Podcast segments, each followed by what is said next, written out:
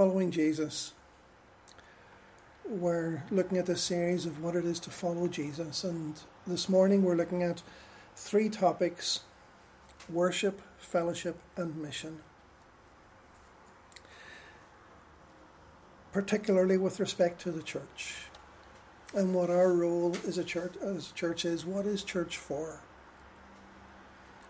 The church didn't come out of the blue whenever Jesus came, whenever he commissioned the disciples, whenever Pentecost uh, made the church burst onto the uh, the stage in Jerusalem with the gifts of the Spirit.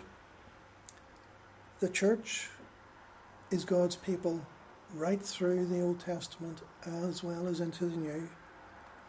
In Deuteronomy 4:10, the Lord said to Moses, "Gather the people to me, so that I may let them hear my words." And that word gather, as Wayne Grudem points out, in the Hebrew Old Testament, when it was translated into Greek later on, the Greek word for gather in Deuteronomy is the same word for church, ecclesia, that is used in the New Testament. So the concept of church is clearly throughout the whole of the Bible a gathered people. God brings people, God draws people to himself. Stephen spoke about the church when referring to the Israelites in Acts 7:38.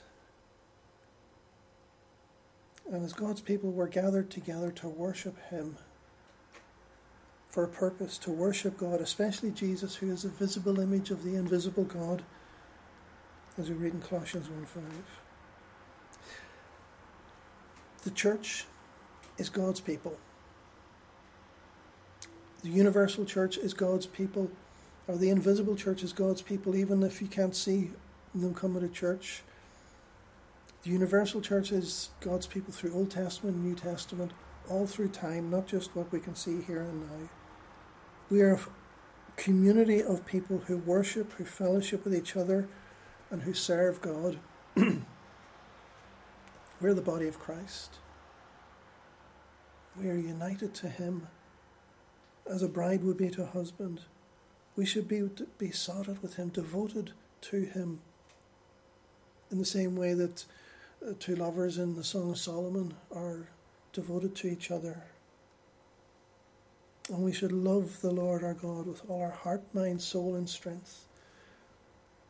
Hear, O Israel, the Lord our God, the Lord is one. You shall love the Lord your God with all your heart, with all your soul, and with all your might. The beginning of the prayer, the Shema that Jews would pray every day.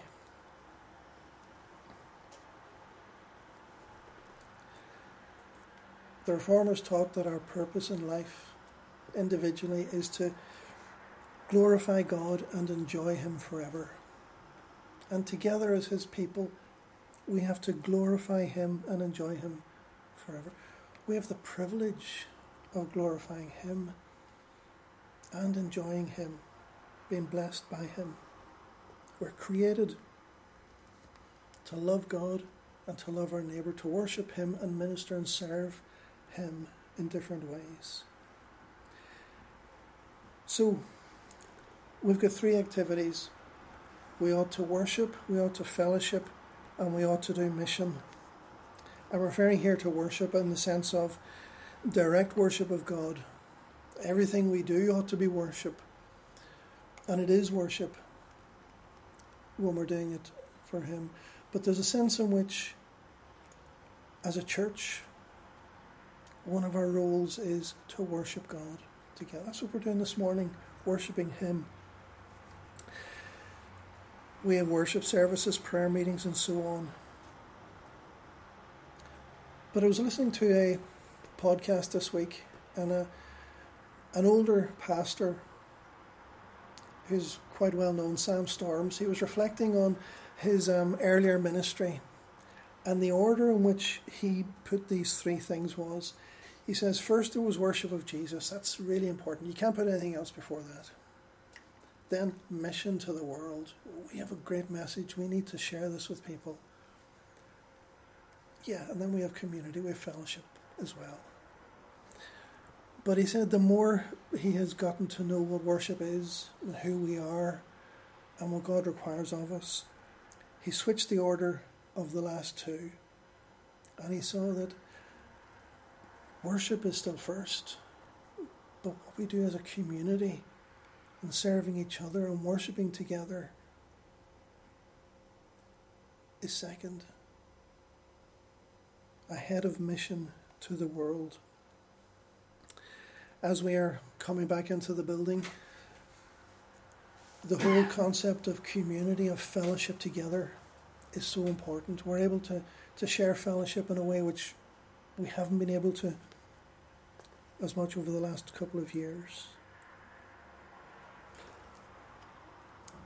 Wayne Grudem takes the same list and comes up using different words with the same order. Ministry to God, he puts a ministry to believers, a ministry to the world.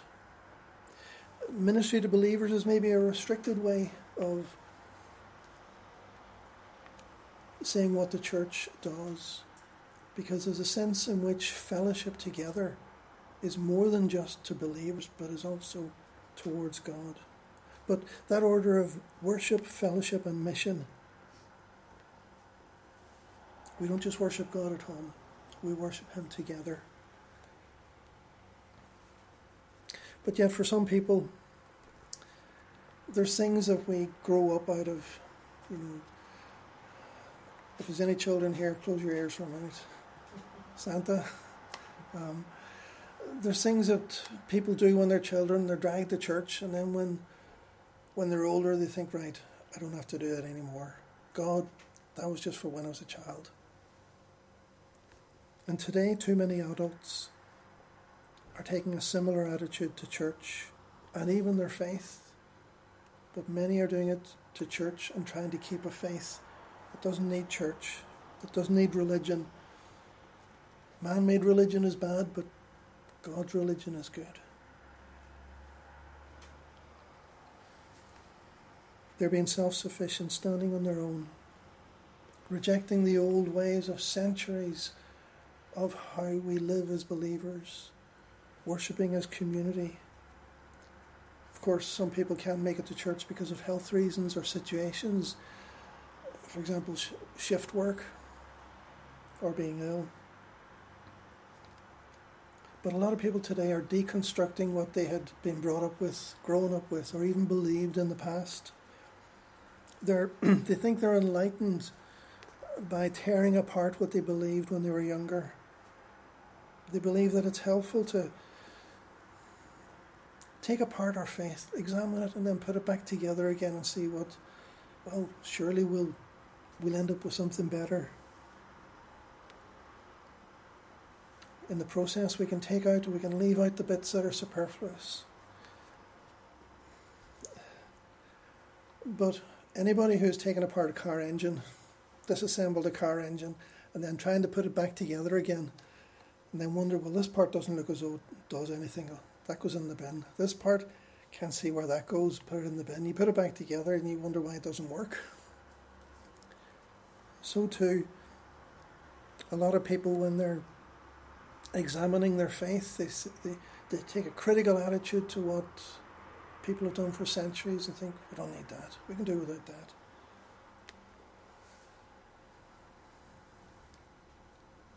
They believe they know better than Christians in the past, than the combined wisdom of centuries, better than God's Word. This is a matter which has been it's it's been brewing. It's it's you've probably read about it if you're keeping up with evangelical um, blogs for some years now, quite a number of years. Just this week, Christianity Today, which has many wonderful articles the, the online magazine, the, the print magazine. This week it had an article on, well, it isn't a liberal evangelical magazine, it's not a conservative, so some things it'll go a bit out there on. It had an article saying it's okay to do deconstruction of your faith. As long as you don't go too far, and as long as you put it back together again the right way. But then the Gospel Coalition responded a couple of days later and says, it's dangerous to go down that road because you're not likely to be able to put it back together again And even if you do, sometimes the emotions, sometimes your trust has evaporated in the process. Listen, if anyone wants to try and tear apart their faith and see what they want to keep at, at the end of it, we have to be we have to be careful. The heart is deceitful, and the devil is a master of lies. And sometimes we think we're doing something good, and we're actually following a sinful motivation in our hearts. We're following a, a we're deluded, following the lies of those who are leading us astray. Alisa Childers wrote in this Gospel Coalition article In the context of faith, deconstruction is a process of systematically dissecting and often rejecting the beliefs you grew up with. Sometimes a Christian will deconstruct all the way into atheism.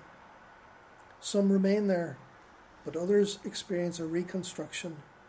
But the type of faith they end up embracing almost never resembles the Christianity they formerly knew. Instead, even when we don't maybe understand why we're doing certain things that the church has always done, let's not throw the baby out with the bathwater. Let's not stop doing things that are good tradition uh, that have been so helpful in the past. Very often, it's when we keep on doing them we find out later how much they helped us, how much they were necessary. Let's respect the wisdom handed down through centuries. There's even a commandment that tells us we should worship the Lord once a week. There isn't a commandment that tells us we have to go to Bible study once a week or a prayer meeting, but prayer meetings are good. Even the, the early church, when they were struggling, they were having prayer meetings. We've got the, the, the tradition that tells us it was when they were in the upper room that the Lord came, that the Holy Spirit came down and they were blessed.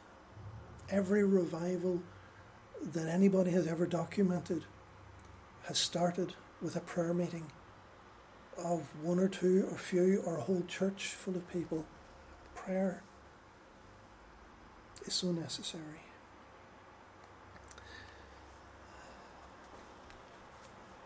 In the past, we may have taken for granted some of the things that we have missed during the pandemic even just chatting over tea and coffee, after some months, you realize we haven't been able to share. We've, we've drifted apart from people.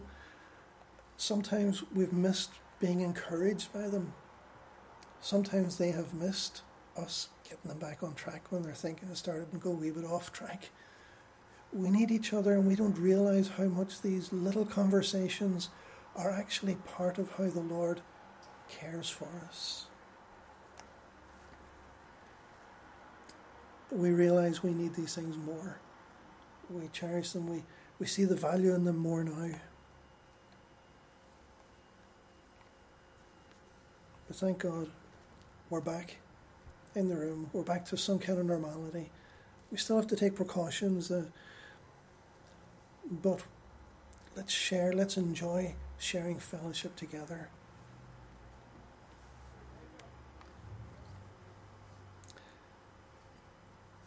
The problems that often happen, that often arise, don't become apparent immediately. If people aren't connected as much as they can in their circumstances to church. They seem to be able to keep going for a while without church, without others, but that doesn't last long. Did you know if, if a 747 right up in the in the air at 33,000 feet. If all four engines fail, that airplane can keep on going for 150 kilometres before it hits the ground. And so, too, many people, when the engine of their spirituality, whether it's personal or church life or both, dies for a while or just is, is put on the back burner, people can keep on going for a while before they crash. There was an Airbus 330 had to glide over 100 kilometres when it, because of a leak, it prematurely ran out of fuel. But it, it did another 100 kilometres and was able to land safely. but eventually we hit the ground. It might be a soft landing or it might be crash landing, but we need to get back in the air again and soar with wings like eagles with the Lord's strength. And we need to put in daily devotions. We need to worship. We need to be encouraged by others. God has provided the means of grace, as they're often called. Personal devotions, reading the Bible, praying, meditating on His Word, fellowship with others individually, fellowship together as church, worship together as church. These are all ways in which God blesses us by His grace. And when we're working together, God is glorified. We are encouraged, others are helped and supported, and we are able to minister to a needy world. We become healthy, spiritually healthy. With restrictions not being in place now, let's get back into top gear again. We've had to be in, well, some cars have a limp mode that will get you home if there's a fault, but you get home slow. You get to a garage maybe, but when the car is fixed, you can go right into top gear again. Let's get into top gear as a church. These three things. Let's worship God first. Some people say the church is the only organization in the world that is there for the, the benefit of non members. But they're missing the point that the first role of the church is to worship God. The church is not simply an organization which is there to take the gospel to those who are outside the church to benefit non members. The church's primary role, as us as individuals too, is to worship God. So when we come to worship services, it's not a distraction from ministry. It's our primary role as church to worship God. One day, an expert in religious law stood up to test Jesus by asking him this question Teacher, what should I do to inherit eternal life?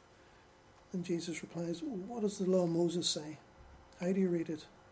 The man answered, You must love the Lord your God with all your heart, all your soul, all your strength, and all your mind, and love your neighbour as yourself worship, serving God, loving God, He comes first. Worship comes first.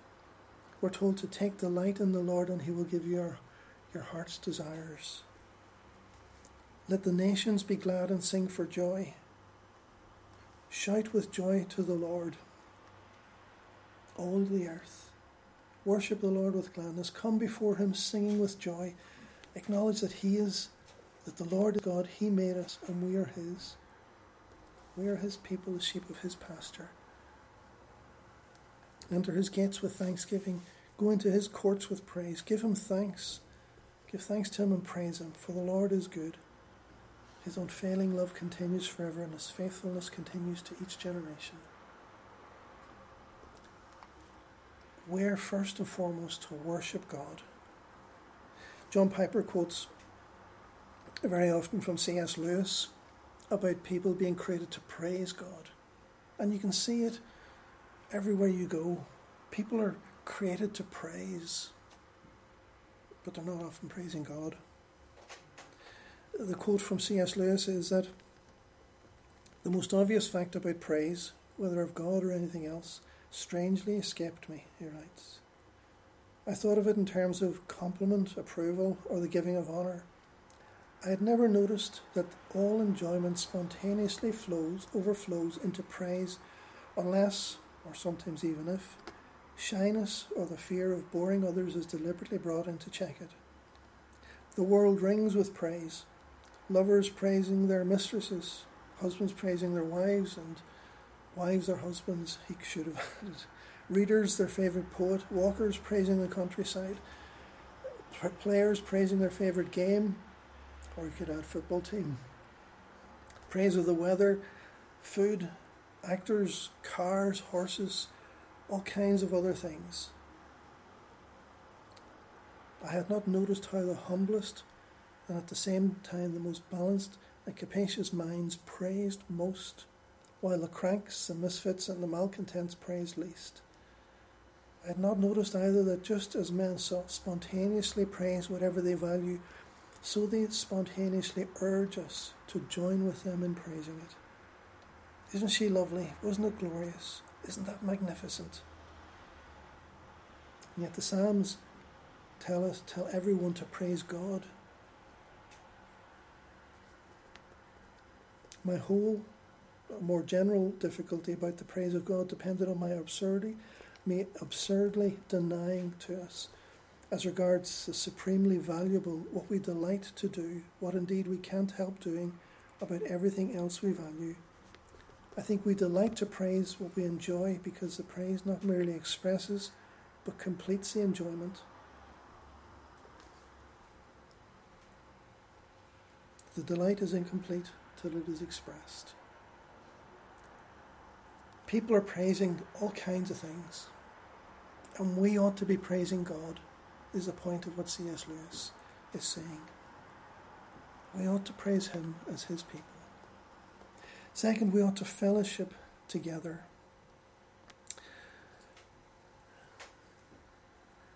When it comes to deciding whether fellowship is more important than mission, I think many people select mission over fellowship.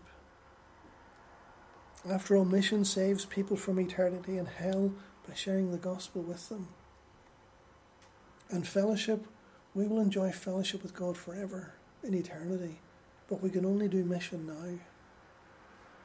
But on reflection, I think that while mission is more urgent, the opportunity and responsibility of the church to worship God together to fellowship together is more important. The reason is not because of how we feel about it or how we think about it, but because of who it is that we are worshipping, who it is that we are coming together in the name of, who it is who is amongst us when we are together. Worship of God, living together as community of God's people encouraging and supporting each other. We're not just a group of people coming together with a common interest. We are coming together in the name of God Almighty, the one who is holy, holy, holy. We are coming together in the name of the Creator of the universe, the Judge of all people in Isaiah 6, even some of the angels hide their eyes before God. And yet we can come confidently into His presence as His people. We're not just at the edges of the temple like the Gentiles, we're not allowed into the inner parts of the temple. We're not seeing God from a distance. God is amongst us. We can come into His presence in such a way that when we come together, as Jesus says, where two or three are gathered in my name, there I am among them. When we have fellowship together, the Creator of the world, God who is holy, holy, holy, is amongst us. Fellowship is far greater than we can really understand fellowship together in Christ's name is such a powerful thing. Fellowship has an importance which we often don't see, a significance which we often don't see when we look at each other and just see the usual faces. But for each person who is a believer, eh, when we do it to the least of these, my brothers and sisters, You've done it to me, Jesus said. When we're fellowshipping together, we're fellowshipping with Jesus. So, fellowship has an importance, a significance that is far greater than ministry. Ministry is urgent, and we ought to be about sharing the gospel with other people. But often the urgent can take priority over the important. Fellowship together is so important. Let's do both. But let's remember how we are so privileged to be able to come into His presence. Third, mission. In elevating the importance of fellowship, of community, together. I'm not trying to downgrade the importance of mission. It is still as important as it ever was. But fellowship is, is even higher. Evangelism is still our role. Mission to the world is still our role. We still have to share the gospel with others, encourage others, witness to others, evangelize others, do mercy ministries to others. We still have mission in all its variety to the world to do, and that is so important too. And yet it is urgent. The time is coming when people won't have an opportunity to hear the gospel. Mission is important and urgent, but yet not quite as important as the significance of fellowshipping together. Jesus, at the end of Matthew's Gospel, said, All authority in heaven and on earth has been given to me. Therefore, go and make disciples of all nations. And he goes on to say, teaching them to observe all that I have commanded you. And behold, I am with you always to the end of the age. Jesus didn't give us a command just to do evangelism. He gave us a command to make disciples. Disciples who live a life of serving God in all the ways that, that we serve God. This is a call to a holistic view of reaching people for the Lord. We reach people not simply to get them out of hell into heaven. We reach people to get them into a relationship with God a worshipful relationship, a relationship with church, with God's people, the community of God's people. And we implore people, as Paul says, we are ambassadors for Christ. God is making his appeal through us. We implore you on behalf of Christ, be reconciled to God. For God made him to be sin who knew no sin, so that in him we might become the righteousness of God. How can people believe if they haven't heard? Paul says in Romans 10. How can they hear if somebody doesn't share the gospel with them? We have a responsibility and an opportunity. Let's encourage each other to do so individually and together as church. But also, we need to care for others. We need to do good works. This is often the Cinderella of evangelical churches, we are justified by faith, not of works. And some people, many people think, well, works aren't that important. It's faith in contrast to works. Works, that's what liberals do. But Paul tells Titus, he tells Timothy, he says in many places,